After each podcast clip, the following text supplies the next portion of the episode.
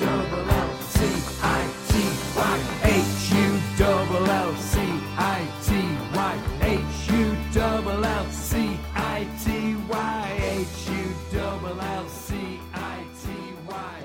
That's all we need. Hello and welcome to another edition of the Tigers Down Under. I'm your host for the evening, Lauren, and with me I have Alex. How are you going, Alex? I'm good, thanks, Lauren. How are you? I'm good. It's been an interesting week. So, it was another disappointing result for City in a game they really need to win, wasn't it?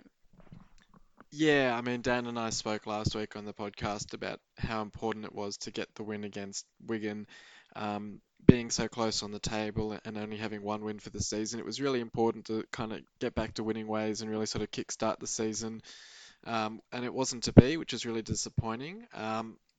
I guess the manner of the draw wasn't as concerning as it could have been. I thought the way we played was quite good, quite promising. The way we started the game in particular, there was a lot of really great link-up play, a lot of great passing between the team, which was great to see. And I think it was Tafazzoli, maybe, who during the international break, in some ways a bit,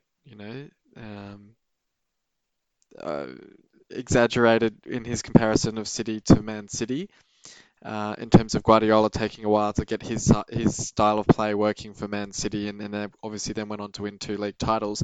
But I guess his point was more that it would take a while for McGann's tactics to sort of settle in with the side and his style of play to really to start working and see results in terms of players needing to get up to a certain level of fitness and start getting used to a certain style of play.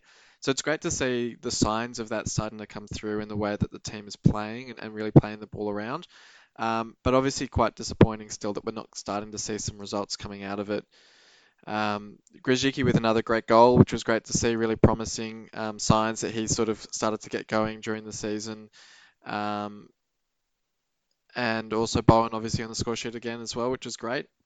I guess from a concerning point of view, Eves still not with the goal and had quite a few good chances. It wasn't as if he wasn't getting into the right positions, which, on one hand you sort of say, look, it's a positive that he's getting in the right positions and being in a chance to miss those chances rather than not even creating them to begin with.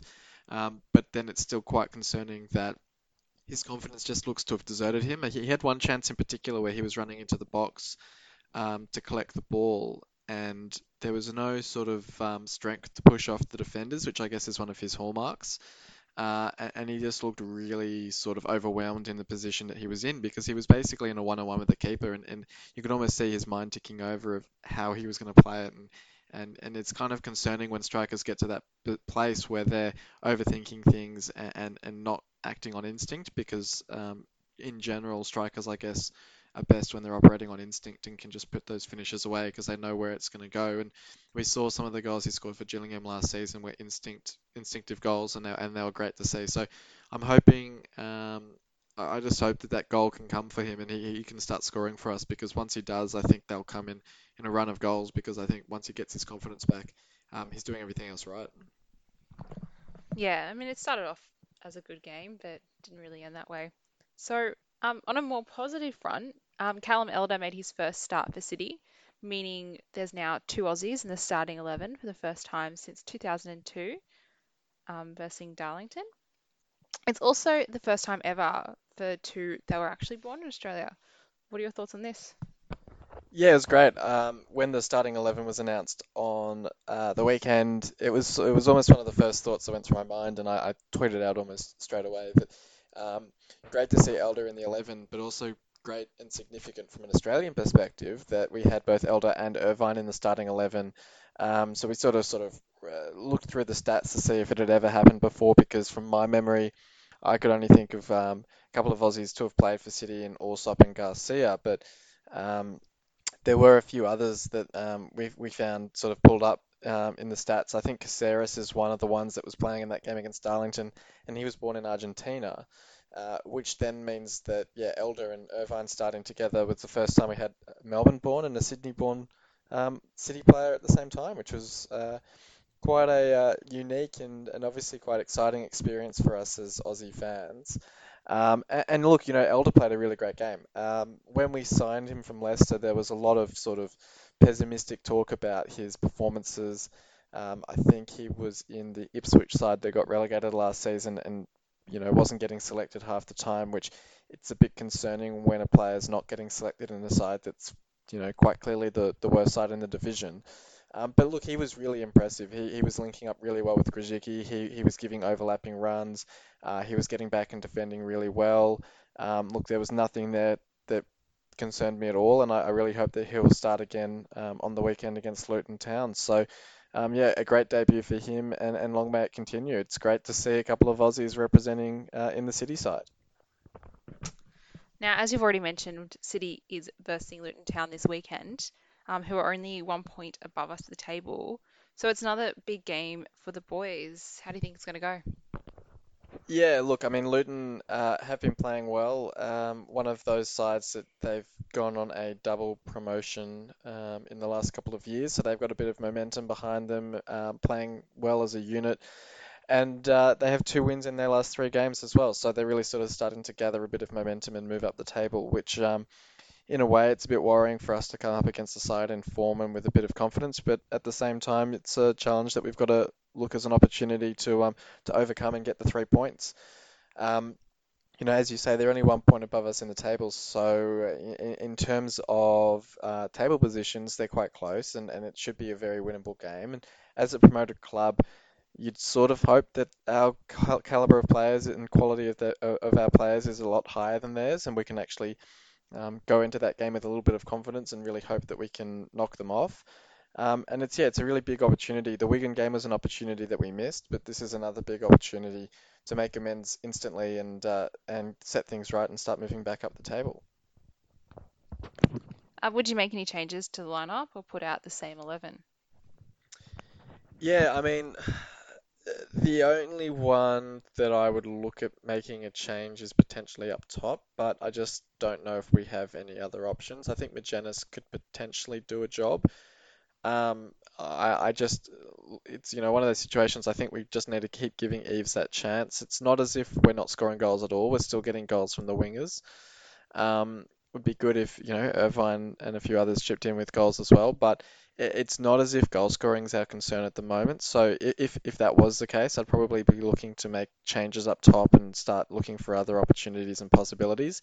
But really, our concern at the moment is, you know, not conceding goals. And as much as the Wigan equaliser was a really well-taken goal, we just really need to start focusing on keeping clean sheets, because I don't think we've kept one yet this season, which is a bit of a concern. So if we could try and you know, focus on locking that down and keeping a clean sheet, and, you know, let Bowen and Grzycki do the work at the other end, and, you know, if it happens and Eves gets a goal, that's even better. And what's your score prediction for the game? You know, it's hard to confidently tip a City win in this one. So I do think it's probably going to be another draw as our best case scenario with a 1-1, but look, if we can do what I'm hoping and keep a clean sheet and you know, scrape out a 1-0 win or something like that, I think I'd be pretty happy with that. Hopefully they do get a win. Now it is time for our weekly football flashback, and I still maintain we need a jingle for this section. So last week you and Dan talked about the big win over Millwall back in 2012, and a week later it was Leeds' turn to get turned over. It was our first win at Elland Road since the 80s. So what are your memories of that game? Yeah, it's quite funny. Every week I sort of look at games to look back on and remember fondly, and I sort of look at a few of our big seasons of promotion or staying up in the Premier League, and so it's quite funny that, you know, it's sort of lining up with this week. The only really sort of significant win that I could see was that win over Leeds, which was obviously the week after that Millwall result we talked about last week. So it was a little purple patch for City. We'd beaten Bolton, we'd beaten Millwall, and we rocked up to Elland Road full of confidence. And it was another win for the boys, which was great. And, you know, as you mentioned, it was our first win there since the 80s, so it was a really significant one. Interestingly, from that season, I think that second win over Leeds at home, where it was probably the best that we played all season, is more fondly remembered, because because of the way we played. And so even though it was only a 2-0 result, it was still sort of seen as sort of the game of the season, I guess. But this win at the start of the season that really sort of gave us that self-belief that we really were competing right up at the top of that table was such a significant one. And, you know, Elmo getting his first goal for the club, Corin and Faye on the score sheet again for consecutive weeks, and coming back from 1-0 down, which, you know, in a Roger East refereed game for City is you know, never surprising that there's a controversial refereeing decision going against us, which, you know, is also, it's great to see in the character of the side that we can, you know, come back from a goal down and still win the game.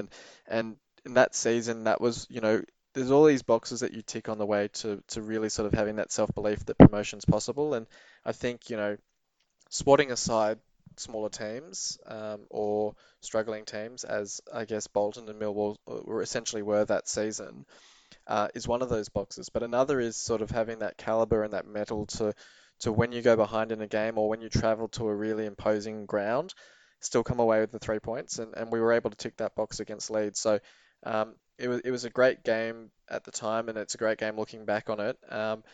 You know, interestingly, from the previous week, we made one change. You know, Corey Evans came in for Olof and Jana, and Evans was another one at that time. He was part of that, you know, Manchester United core that we'd brought in, which was, you know, the Robbie Brady, the James Chester, Joe Dudgeon, and Corey Evans, who all, you know, Cameron Stewart as well, who I don't know if he was with us at that point. He may well have been. All really sort of formed that core of the side that we built when we were on a really tight budget, and they kind of stayed with us all through that promotion season and played an important role. Brady, I think, came back in a bit later in the season around the same time as Myler. But, you know, it was a great result and really sort of set us up for what was going to be a great season to come. So, thank you for joining us for another episode of the Tigers Down Under.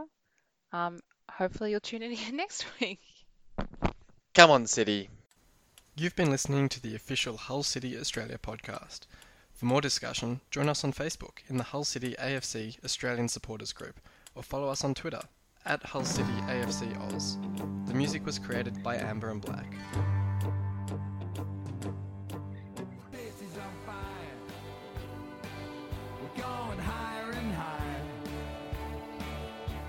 There's no turning back, 'cause you're out.